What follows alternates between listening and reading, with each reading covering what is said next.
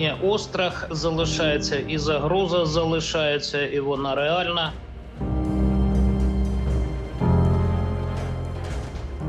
Залишки від градів, є залишки від снарядів.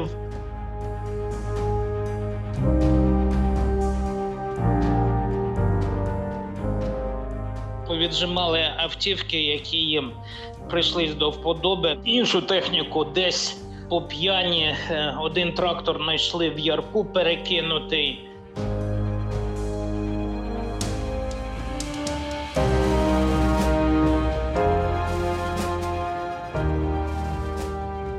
В нашому ангарі, коли ми почали пересипати оце зерно, то В'ячеслав, агроном, знайшов просто ящик гранат.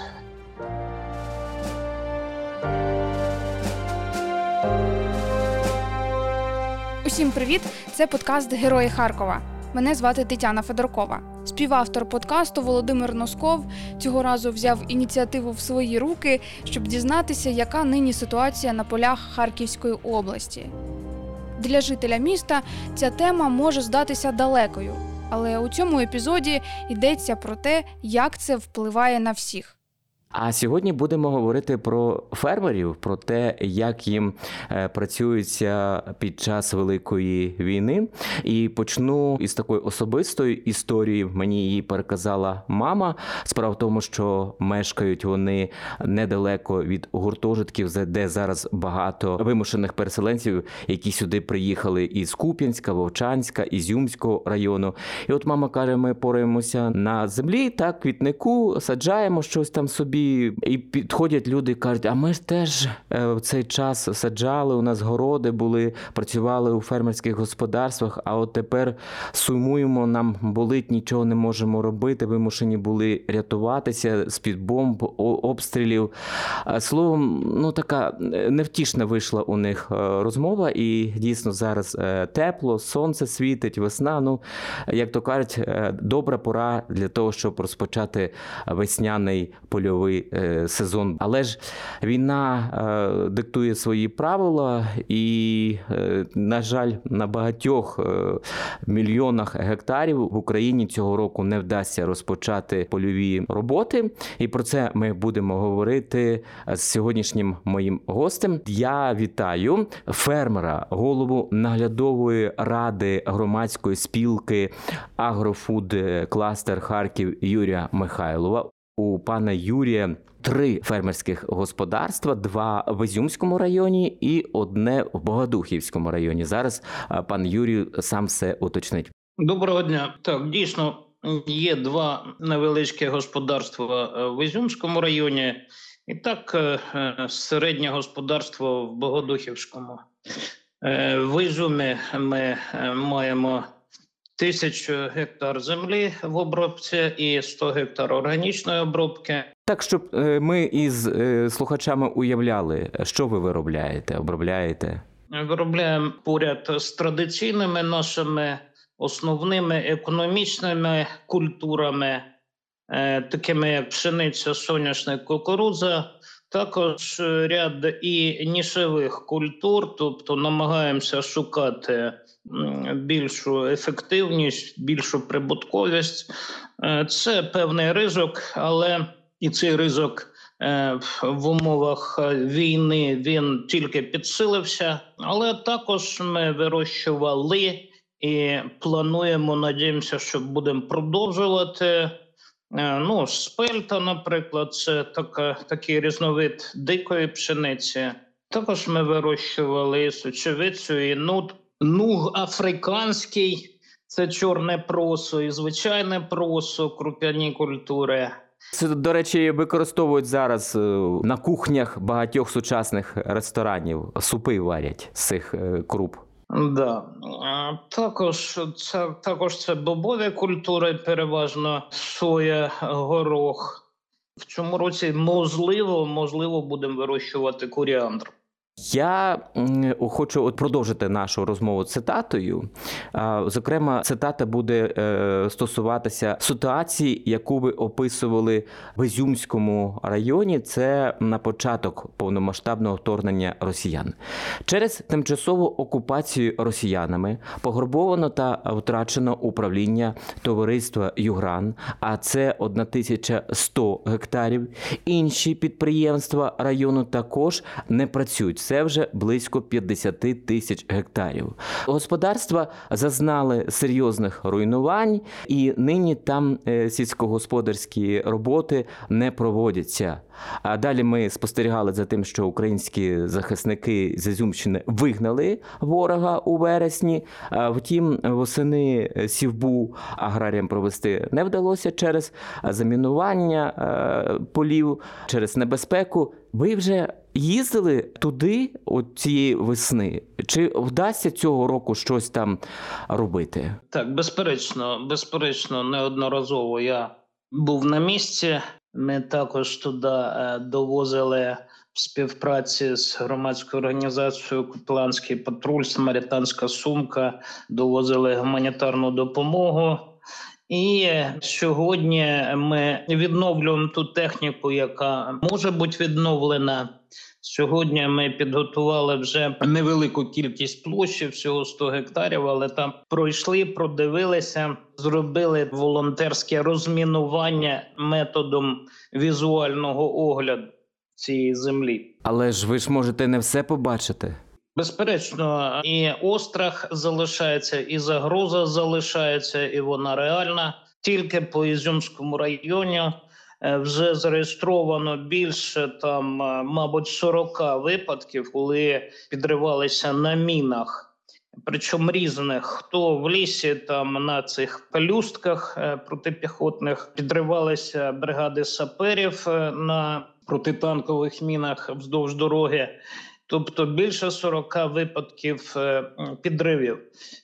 Крім того, безперечно, загроза також залишається як і з точки зору підриву техніки, як загибелі механізатора, так залишається і адмінвідповідальність, тому що якщо ми на свій розсуд почнемо обробляти землю без протокола розмінування, то, власне кажучи, це буде мій адміністративний ризик як власника господарства, і я буду нести карну відповідальність у випадку загибелі мого працівника. То ви написали заяву на розмінування земель? Так, безперечно, не одну заяву написали, і поки що, поки що... ми просто чекаємо якоїсь відповіді, але, так сказати, в неофіційних розмовах ми бачимо, розуміємо, що наявність тих бригад розмінувальників, вона абсолютно недостатня, щоб оглядати сьогодні ще сільськогосподарські землі на великих площах. Тобто, в першу чергу, це стосується там трас, доріг, якихось територій населених пунктів. Я так розумію, що там, де працюють більше. Ну так, є певна пріоритетність. Пане Юрію, дозвольте до нашої розмови включити трохи офіційної інформації від органів влади. От мільйони гектарів земель в Україні не будуть засіяні цією весною через забрудненість вибухонебезпечними предметами. Про це свідчать дані Комітету аграрної та земельної політики Верховної Ради України. Найбільші замінування на деокупованих територіях Херсонщини, Миколаївщини, Миколаївщини та Харківщини. За даними Харківської військової обласної адміністрації, потребують розмінування близько п'ятсот тисяч гектарів сільськогосподарських угідь. Як говорить очільник обласної адміністрації Олег Сенігубов, першочергово піротехнічні підрозділи обстежать двісті п'ятдесят тисяч гектарів землі. А решта полів – це переважно прикордонні території, де наразі Наразі не дозволяє провести розмінування військова ситуація. І також є така інформація. Днями стало відомо, що на допомогу саперам, які розміновують територію Харківської області, скерували додатково ще двадцять бригад. У пріоритеті критична інфраструктура, ну, зокрема, це електромережі. І, як заявила під час останнього візиту на Харківщину віце-прем'єр-міністерка Ірина Верещук, головну увагу слід приділяти розмінуванню звільнених територій. Отже, якраз це на підтвердження ваших слів, що потреба дуже велика, а не вистачає, наскільки я розумію, людського ресурсу, фахівців, саперів. І тому очевидно, що більшість земель, більшість полів ваших не буде розміновано, принаймні упродовж весни, початку літа, коли ведуться основні активні польові роботи. Навіть якщо певні поля будуть обстежені і навіть буде протокол про розмінування, то це все одно до кінця не гарантує повної безпеки. Ви знаєте, скільки ще боєприпасів підривалося з часів Великої Вітчизняної війни, тому що вони потім виходять на поверхню землі, земля їх виштовхує, їх може сапер просто не побачити і так далі. А ще через дощі розмивається, та? Так, тобто загроза серйозна, вона, на жаль, нам буде нагадувати ще довго про наслідки цієї абсурдної війни.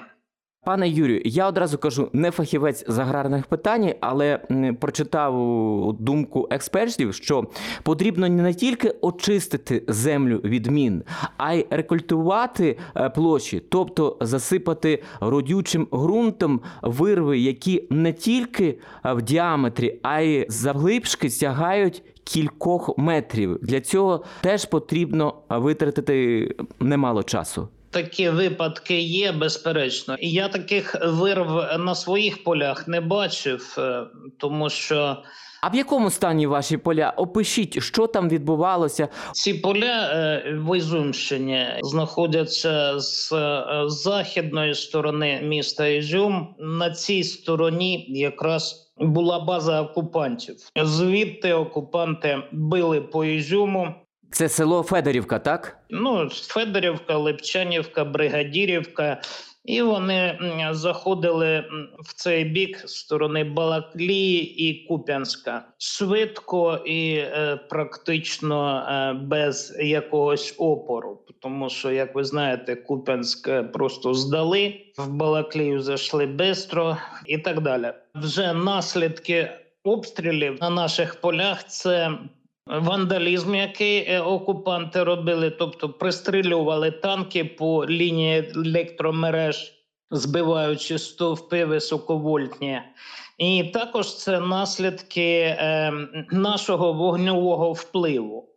І таким чином ми бачимо, що на полях є залишки від градів, є залишки від снарядів, але щоб такі воронки, як від ракет С триста, які ви кажете, там на декілька метрів глибину, таких воронок немає на наших полях. Але далі, на східній частині Ізюмщини, там, де наші хлопці тримали оборону на сході, за Ізюмом, в сторону Слав'янська, там абсолютно розбиті е, села, Кам'янка, наприклад, і там дійсно можуть бути такі вирви, які потребують серйозної рекультивації з точки зору от, родючого шару.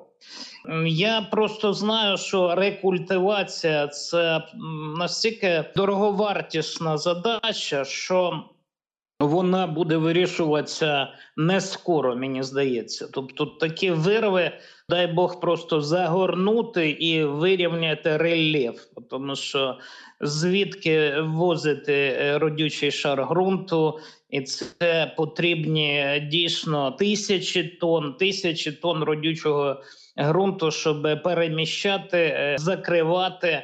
Я думаю, це економічно наразі сьогодні це недоцільно і спроможності немає у фермера такої. І так, і по всій Україні, але в нашому регіоні вона просто обвалила прибутковість агровиробництва, впала ну, до нуля і нижче, да? Тому що ціни, незважаючи на дефіцит, на зменшення обсягів виробництва, ціни в гривневому навіть еквіваленті вони зменшились порівняно з двадцять першим роком на тридцять-сорок відсотків. Якщо ми ще порахуємо, що збільшився курс долара на тридцять-сорок відсотків, то, власне кажучи, от ми маємо такі сьогодні умови економічні, да, для вирощування культур. Я так розумію, це через проблеми із вивезенням зерна, так, продукції. Зараз так, в обмеженому форматі працює зернова угода. Так, я думаю, це безперечно основний чинник сьогодні. Крім того, ми знаходимося, бачите, сьогодні на прикордонній території війни. Там, де йде лінія фронту, наступу, спротиву. І тому, і тому перевізники, вони в дефіциті, вони дуже дорогі. І перевезти там тонну зерна до порту Одеси, навіть якщо починає працювати коридор, то нам обходиться це дві тисячі гривень на тонні. Тобто це з'їдає весь прибуток, який міг би бути. Але ми сьогодні намагаємося продати те зерно, яке залишилось, яке пережило окупацію. Ми його почистили, перевіяли і здали на елеватор, на який можуть поставлятися вагони. Як це от знаходитися в Харкові, а в цей час знати, що ізюмські землі захоплені, що там грабують, там стріляють? Як це все ви все переживали? І чи була можливість якимось чином знати, що там відбувається? Той період, коли там була окупація, то останню інформацію я отримав від свого керівника, який організовував там, ну, управляючого, да? Він виїжджав уже з-під обстрілів і, і, власне кажучи, виїжджав по мостах, які були підірвані, з великими напрягами, стресами, з дитиною, з жінкою. От останню інформацію я отримав від нього. Період окупації інформацію нігде було брати, крім наших там телеграм-каналів. Щось відбувалося і все. Тому що зв'язку не було, нічого не було. Але як тільки деокупація пройшла, я там відразу побував, поспілкувався з людьми. Коли йде ворог і коли йде війна, то ти сприймаєш життя таким, як воно є. А вас шукали? От вони казали, вони ж знають, що ви волонтер, що ви пов'язані з армією, що ви маєте проукраїнську позицію. Намагалися знайти, тим паче ж добре працювали різні там зрадники, колаборанти, е, тим паче ви ще й казали про ось ці крадіжки техніки. Да, да.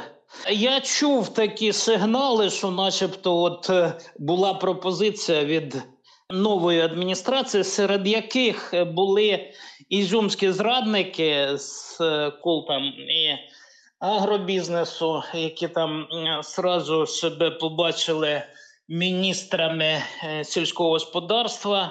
Да, були такі мої знайомі, які там дуже активно грабували всі території, виганяли комбайни, збирали, вивозили зерно з зберігання, були такі. І до мене доходили сигнали, що от для підтвердження права власності на, на землю треба приїхати в адміністрацію Ізюма. Такі були закиди. А ваші землі це теж зачепило? От, як ви описуєте, виїжджали комбайни і працювали на окупаційну владу? Ні, на цих землях цих комбайнів не було, але в цілому по Ізюму я знаю, що вигнали в Росію начебто більше трьохсот одиниць різної техніки. На моїй території пограбування відбувалося переважно за рахунок тих солдатів, тих окупантів, які там були. Да? В першу чергу вони повиривали всю електроніку, яка була, просто повиривали, тобто повиривали мозги. В другу чергу вони там познімали якісь навісні генератори, запчастини, акумулятори, все, що могло бути їм цікаво. В третю чергу вони повіджимали там у агронома, який був під окупацією, звати його В'ячеслав, повіджимали автівки, які їм прийшлись до вподоби, наприклад, це там Дастер, це Рено Логан, Газель, іншу техніку десь по п'яні один трактор знайшли в ярку перекинутий. У сусідів наших кейс п'ятсот, вони десь закопали в багнюку по саму кабіну якимось чином. Тобто це показник і обличчя цієї армії. Да? Тобто ця армія, вона безглузда, дійсно. Кругом вишукувала там самогонку по місцевих, на БТРі гасала по селу в пошуках самогонки. Ну і таким чином вивозила і грабувала техніку, все, що могла. Ну а місцеві колаборанти, вони намагалися створити своє там ем те ес, і вони вивозили зерно на Росію. Вам, можна сказати, пощастило, та? Ваше зерно не вивезли? Моє господарство невеличке і, можливо, вони туди не заїжджали, тому що там стояли орки. Техніка військова стояла прямо на ваших полях? Вона стояла і в селі, і на території механічної бригади. І, і ми бачили так і в посадках укріплення такі вириті. Видно, що було там, розміщувалася і техніка, і піхота, і ящики ми бачили від автоматів. Видно, що завозили просто нові ящики і роздавали автомати. І оці брезентові чехли валялись. А в нашому, в нашому ангарі, коли ми почали пересипати оце зерно, то В'ячеслав, агроном, знайшов просто ящик гранат. Такий залишковий БК. Одразу після звільнення Ізюмщини ви подали заяву до прокуратури, яка переадресувала її в ес бе у. В результаті відкрили провадження за фактом захоплення господарства, тобто захопили росіяни.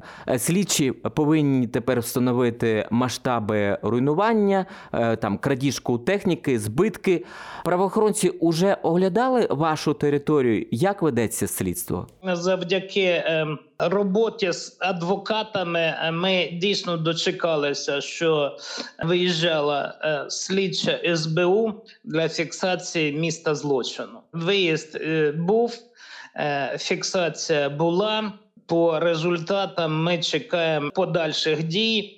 Але як стало зрозуміло, що завантаження слідчих ес бе у сьогодні виросло не в рази, а в десятки разів. Тобто, якщо раніше там у них в мирний час було, там, умовно кажучи, сорок справ на одного слідчого, то сьогодні більше тисячі. Гостріших питань набагато більше.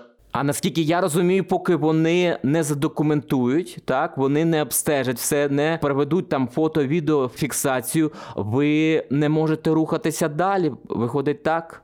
Ну так, да, безперечно, ми можемо рухатися далі, але це не буде вже фіксація збитків. І, власне кажучи, ми на свій розсуд, ризик і за свій кошт ведемо оновлення. Але я кажу, що наразі місце злочину описано, зафіксовано, карна справа зареєстрована. І зараз до експертиз поки що діло не, не дійшло. Але техніку ми відновлюємо. От якраз про експертизу. Дивіться, в межах кримінального провадження повинна бути створена експертна група, група для підрахування збитків. І окрім цього, мають бути акти, складені комісіями, створеними адміністраціями або владою громад. І ці органи, у свою чергу, мають залучити сертифікованих експертів, які зроблять оцінку втрат від ушкоджень. Таких фахівців пропонує торгово-промислова палата. І отут найцікавіше, що для того, щоб ці сертифіковані фахівці приїхали, маєте сплачувати, виходить, ви, правильно я розумію, чи маленька сума? Правда, і нам вже довелося брати певні документи, будемо так казати, з великої букви, мабуть, що документи. Але для нас це документи, це просто адмінвитрати на бумажки. Тобто документ підтверджує, що був період окупації, що цей період окупації можна розглядати форс-мажором в нашому конкретному місці, в конкретному селі. Треба звертатися знову до адміністрації для того, щоб підтверджувати ще якісь збитки. Тобто у цьому сенсі це забирає і час, і сили, і ентузіазм, тому що ти бачиш, що ти сам повинен працювати на відновлення свого сільського господарства. Начебто, знаєте, в лозунгах всі ми пишаємося сільським господарством, а в реаліях виходить, що раз ти ведеш власний бізнес, то і веди свій власний бізнес, як тебе вийде, да? Так, сорок-п'ятдесят тисяч гривень ви повинні віддати тільки за оцінку будівель і техніки. Це такий бумажковий бізнес експертний, але без нього зафіксувати збитки, повернути, звернутися до суду ми не можемо.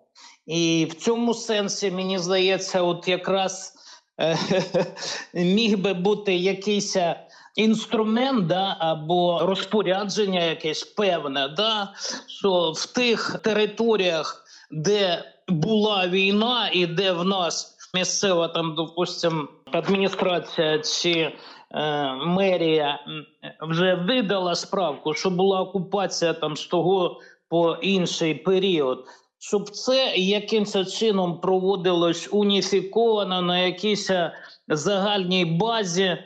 Тому що, ну, дійсно, ми всі таки пишаємося тим, що у нас додаток «Дія» працює. А от е, в цьому сенсі, коли я кажу, що люди інколи втратили все або майже все і не знають взагалі, з чого починати, а банки в цій території, вони ж повністю зупинили видачу кредитів, тому що майно пошкоджене, застави немає, діяльність зупинена.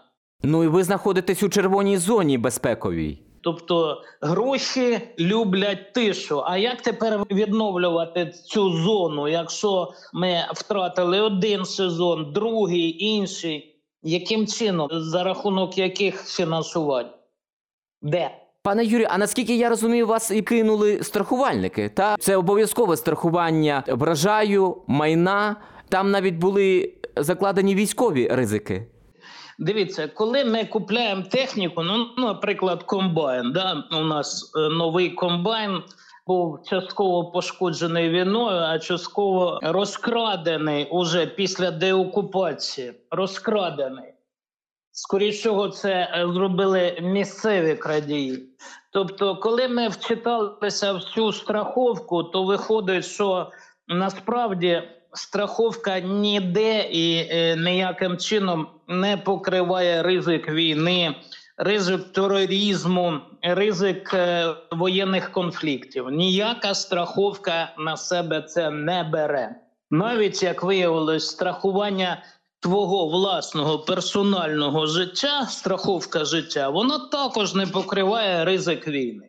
Більш того, коли банкіри телефонують і говорять, повертайте кошти, а ми говоримо, та дивіться ж там і окупація, і те, і се, і в нас же ж і майно було застраховано, то вони говорять, ну, страховою ви повинні розбиратися, ми то вас підтримаємо, але нас цікавлять тільки кошти. Якесь просто замкнене коло, пане Юрію, а як же ви збираєтеся виходити? Дивіться, кредитувати ви не можете подальший свій фермерський е, бізнес. Страхові компанії не будуть відшкодовувати е, збитки. Продати теж е, зерно – це велика е, складність. Що робити? Дійсно, що робити? Да? Що робити сьогодні? Да? Якщо ці умови будуть зберігатися, то треба зупиняти цей бізнес і, в принципі, консервувати ці землі до кращих часів. Або надіяти, що прийде якийсь західний інвестор після того, як, як війна буде зупинена, і ми дійсно отримаємо стабільність і перемогу. Держава яким чином може вас в цьому підтримати, щоб все-таки фермерство не загинуло? Я розумію, що наша держава намагається якимось чином підтримувати фермерів. Намагається. В силу своєї потужності і бюджетних е, можливостей. Програма п'ять сім дев'ять. Да? Тобто ми сидимо на цих кредитах безвідсоткових. І слава Богу, що хоч відсотки не зростають. Інакше ми б всі були сто відсотків банкрути. От таким чином, які ще е, способи підтримки? Ну, мені здається, оцей Пе Де Ве – це абсолютно сьогодні такий для нас деструктивний податок, тому що коли його не було, або коли Пе Де Ве накаплювалось на спецрахунку, тоді ми відчували, що дійсно ми нужні державі. А сьогодні, тим більше, що цей Пе Де Ве сплачуєш по касовому признаку, по зобов'язаннях, ти сьогодні з цим Пе Де Ве не знаєш, де і як зберегти свої кошти. Певні категорії підприємців навчилися заробляти на цьому Пе Де Ве. Понімаєте? І вони сьогодні спокійно і в великих масштабах скуповують збіжжя за безцінь, без Пе Де Ве по другій формі, везуть в порт, відправляють і заробляють. Пане Юрію, ви обмовилися про суд, так, що от якщо не буде задокументовано, так, зібрано доказової бази, то неможливо буде звернутися а, до суду. Є думки, щоб от позиватися проти Росії за завдані шкоду? Для мене вже зрозуміло. Перш за все, ми повинні е, через наш суд, через наш господарський суд зафіксувати рівень збитків. А потім ми будемо подавати і до нашої юрисдикції української, яка буде позиватися до Росії, а також і через Міжнародний суд О О Н, якщо я е, правильно розумію е, субординацію судів, через міжнародні організації, які також будуть з Росії стягувати збитки. Потім, потім, але ми розуміємо, що це справа на десятиріччя. Пане Юрію, ми багато говорили про Ізюмщину, а в Богодухівському районі, де є господарство, там ситуація краще. І ставку ви робите поки що на ті е, землі. Трошки на північ. Там іде Золочів, Дергачі, і там також все розбите.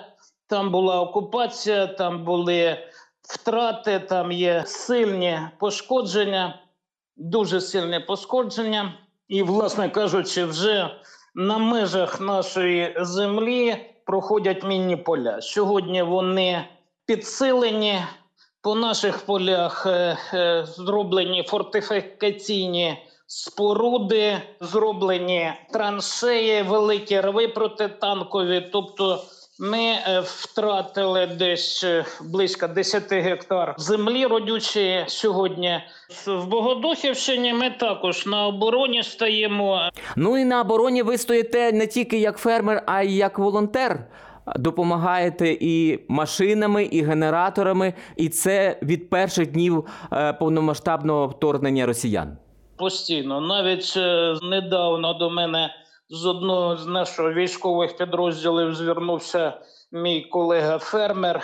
Я допоміг їм відремонтувати двигун на БТР, який вони затросіяли в Ізюмі, до речі, і ми його запускаємо в роботу. Це такий міні-проект. Далі звернувся мій колега по кластерним ділам. Ми їм передали там тракторець, який обладнаний ковшом і лопатою, тому що в лісі їм він потрібен, щоб якимось чином по вузьких дорогах транспортувати свою техніку, тягати свою техніку. Тобто постійно є запити. Пане Юрію, і попри ці всі вами описані труднощі, ви зараз в якому настрої? Залишається велика невизначеність. Залишається, як завжди, весною напруга. Ну, напруга є завжди весною, коли, як, вчасно, де взяти паливо, як підвести. Але сьогодні цю напругу можна відрегулювати тільки одним. Основне, що ми сьогодні на вільній території. Основне, що Харківщина все-таки звільнена. Хоча тут у Харкові тривоги воздушні кожен день, і через якісь інтервали йдуть серйозні прильоти. І тому ми надіємося просто на Всевишнього, приходиться надіятися на Всевишнього, на себе, на своїх партнерів, які можуть допомогти чимось.